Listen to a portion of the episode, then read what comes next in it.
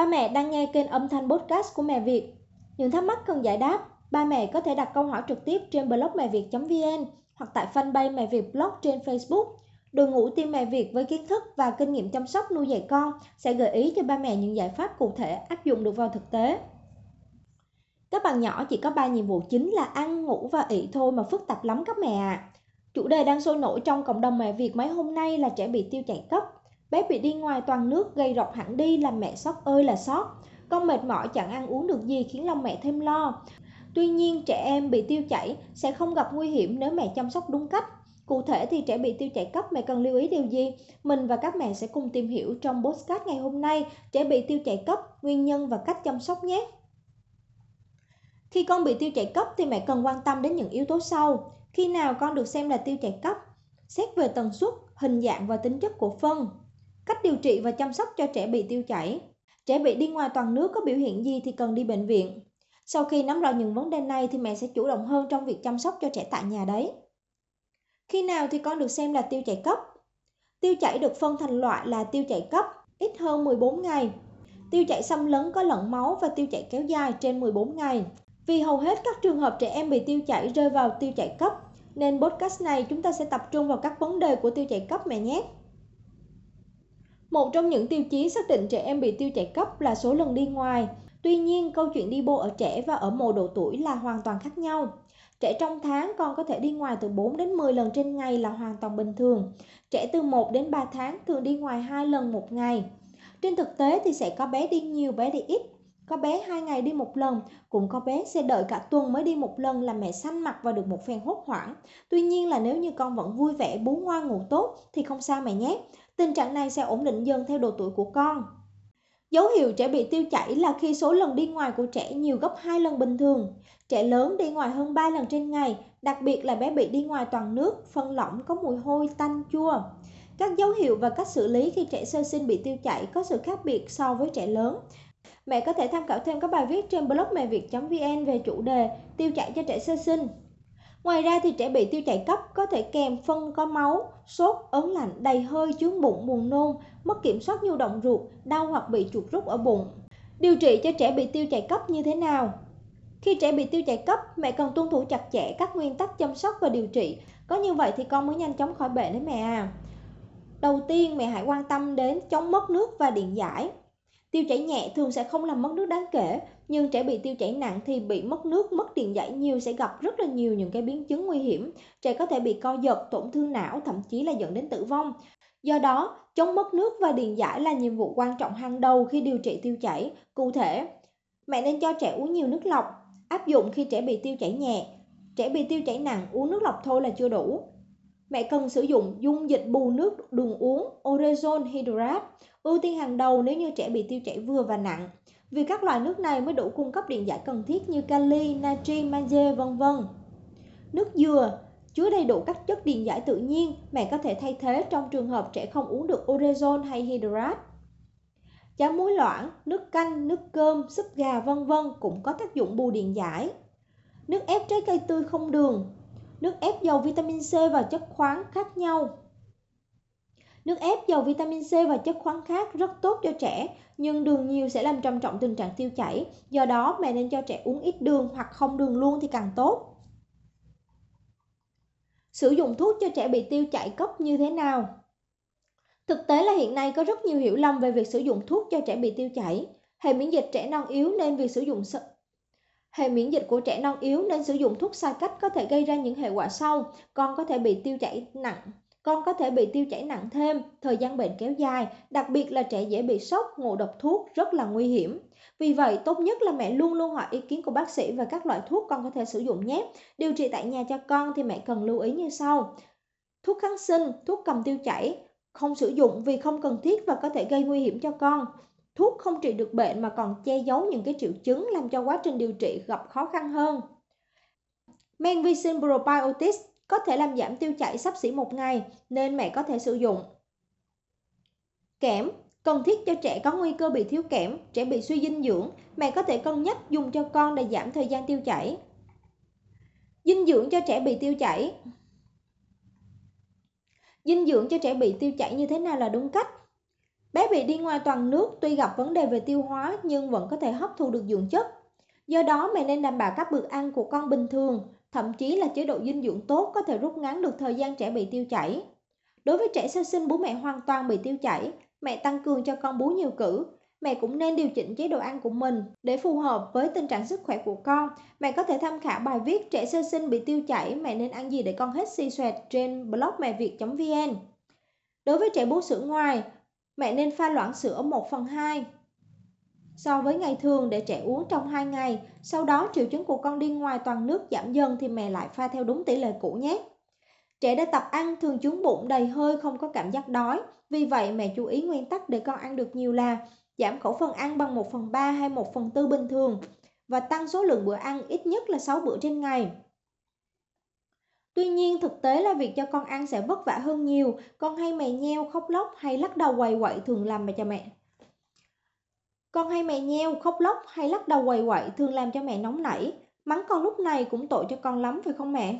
Vậy nên mẹ nhẹ nhàng nói ngọt một tí khuyến khích thì con sẽ ăn hiệu quả hơn đấy. Khi nào thì trẻ bị tiêu chảy cần đến bệnh viện? Trẻ em bị tiêu chảy có thể tự hết sau một vài ngày. Tuy nhiên tiêu chảy cũng là một trong những triệu chứng gây tử vong cao ở trẻ em. Bởi vậy chúng ta không nên chủ quan mẹ ạ. Đặc biệt là khi bé bị đi ngoài toàn nước có thể dẫn đến mất nước nghiêm trọng và dẫn đến nhiều biến chứng khác nhau. Nếu như mẹ nhận thấy con có những dấu hiệu sau thì mẹ nên đưa con đi bệnh viện sớm nhé. Đó là các dấu hiệu trẻ dưới 3 tháng tuổi bị tiêu chảy, trẻ bị tiêu chảy 3 ngày không thuyên giảm, dấu hiệu trẻ bị tiêu chảy mất nước như là con khát nước, khô môi, mắt trũng, khóc không có nước mắt, nước tiểu màu vàng sẫm hoặc trẻ không đi tiểu trong vòng 4 đến 6 giờ, tiêu chảy hoặc nôn liên tục, phân lẫn máu, sốt cao 38 độ C với trẻ dưới 3 tháng tuổi, 38 độ 5 đối với trẻ 3 đến 6 tháng tuổi, trẻ trên 6 tháng sốt cao 39 độ, choáng không đứng được hoặc loạn choạng ngã, bị phát ban, quấy khóc liên tục, bỏ bú, không ăn uống được, rối loạn tri giác như lừ đừ, ngủ ly bì, khó đánh thức. Ở bệnh viện thì trẻ sẽ được đánh giá tình trạng mất nước, nếu cần thiết các bác sĩ có thể chỉ định truyền dịch để phòng ngừa con bị mất nước nặng. Bên cạnh đó, mẹ ra soát lại những hoạt động gần đây của trẻ như là trẻ ăn những gì, ăn ở đâu. Những thông tin này sẽ giúp bác sĩ chẩn đoán sơ bộ nguyên nhân trẻ bị đi ngoài toàn nước đấy. Nguyên nhân trẻ bị tiêu chảy cấp Bé có thể bị tiêu chảy cấp vì những cái lý do sau. Thứ nhất là nhiễm trùng tại ruột. Trẻ thường bị tiêu chảy do nhiễm virus, vi khuẩn, ký sinh trùng. Những virus thường gặp như là rotavirus, adenovirus, norovirus. Trong đó thì rotavirus là nguyên nhân phổ biến nhất gây bệnh cho trẻ dưới 18 tháng tuổi. Virus là thủ phạm đến 99% trường hợp trẻ em bị tiêu chảy. Dấu hiệu trẻ bị tiêu chảy thường rầm rộ 2 đến 3 ngày rồi giảm dần và tự hết sau 7 đến 10 ngày. Mẹ chăm sóc và điều trị theo các nguyên tắc mình đã hướng dẫn ở trên là đủ. Vi khuẩn Bé có thể bị nhiễm khuẩn E. coli, lì trực tràng khuẩn, có tên gọi là Shigella, tụ cầu khuẩn, tả, thường gây thành dịch. Các vi khuẩn khác như Salmonella, Campylobacteria thì ít gặp hơn. Một số triệu chứng mẹ có thể quan sát như sau. Lì trực khuẩn sẽ làm cho trẻ sốt cao, đau bụng quặn từng cơn, mót rặn, đi ngoài phân lỏng lẫn nhầy máu. Tả diễn biến rất nhanh trong vòng 24 giờ, tiêu chảy dữ dội và liên tục từ 20 đến 50 lần một ngày. Phân toàn nước như nước vo gạo, không sốt, không mót rặn, không đau quặn bụng. Tụ cầu khuẩn, thời gian ủ bệnh ngắn từ 1 đến 6 giờ, buồn nôn, nôn, tiêu chảy nước nhiều nhưng không sốt. E. coli, nếu trẻ đi phân lỏng, không nhầy máu, không sốt thì bệnh thường khỏi. Nếu như trẻ sốt, đau quặn bụng, móc rặn, phân lỏng có thể lẫn nhầy máu thì phải đến bác sĩ điều trị. Salmonella, tiêu chảy, sốt cao, nôn và đau bụng. Khi thấy con có một trong những biểu hiện này, mẹ nên đưa trẻ đến bệnh viện. Các bác sĩ sẽ yêu cầu trẻ làm xét nghiệm máu, phân để tìm nguyên nhân. Dựa vào kết quả, bác sĩ mới có thể chỉ định được kháng sinh điều trị phù hợp. Trẻ bị tiêu chảy do ký sinh trùng, Giardia, trùng amip vân vân ít gặp. Nhưng bệnh không tự hết, tùy thuộc cơ địa mỗi trẻ mà bác sĩ sẽ có phác đồ điều trị khác nhau. Ngoài ra thì cũng có những nguyên nhân khác gây ra tình trạng tiêu chảy cấp cho trẻ, ví dụ như nhiễm trùng ngoài đường ruột. Ví dụ như nhiễm trùng ngoài ruột, nhiễm trùng hô hấp, nhiễm khuẩn đường tiểu, viêm màng não vân vân. Những nguyên nhân này nếu mẹ chăm sóc đúng cách thì tiêu chảy cũng sẽ hết khi trẻ hết bệnh. Tác dụng phụ của thuốc Trẻ bị tiêu chảy cấp do tác dụng phụ của thuốc, kháng sinh, thuốc nhuận tràng, vân vân Trẻ uống kháng sinh bị tiêu chảy có thể tự hết sau 1 đến 2 ngày ngưng thuốc. Với trẻ bú mẹ thì mẹ uống các thuốc này cũng sẽ bài tiết qua đường sữa làm cho trẻ bị ảnh hưởng. Mẹ nên trao đổi với bác sĩ để điều chỉnh hay là thay đổi thuốc nếu cần nhé. Ngộ độc thực phẩm Ngộ độc thực phẩm, các triệu chứng xuất hiện nhanh, trẻ thường buồn nôn, nôn và tiêu chảy nhiều trong vòng 24 giờ. Trẻ ngộ độc nhẹ, mẹ có thể chăm sóc tại nhà. Trẻ bị nặng, mẹ nên cho trẻ đến bệnh viện. Trẻ bị dị ứng thức ăn như sữa bò, trứng, tôm, cá thì mẹ nên thì mẹ nên ngưng không cho con sử dụng nữa và thay thế sang các sản phẩm bổ sung khác thì con sẽ chấm dứt tiêu chảy cấp nhé. Các nguyên nhân hiếm gặp hơn như là rối loạn quá trình hấp thu, tiêu hóa, viêm ruột do hóa trị hoặc xạ trị, vân vân. Các bệnh lý ngoại khoa như viêm ruột thừa cấp, lòng ruột, thiếu vitamin, uống phải kim loại nặng. Các nguyên nhân bệnh lý mẹ lưu ý theo dõi và báo lại để bác sĩ tư vấn nhé. Trẻ mọc răng Trẻ bị sốt và tiêu chảy khi mọc răng cũng thường xảy ra. Tuy nhiên là triệu chứng này sẽ qua nhanh mà ít khi ảnh hưởng xấu đến sức khỏe của trẻ, mẹ không cần phải quá lo lắng. Như vậy thì chúng ta phải phòng tránh tiêu chảy cho trẻ như thế nào? Mẹ hãy vệ sinh sạch sẽ bình sữa, nấm vú giả và đồ chơi cho con.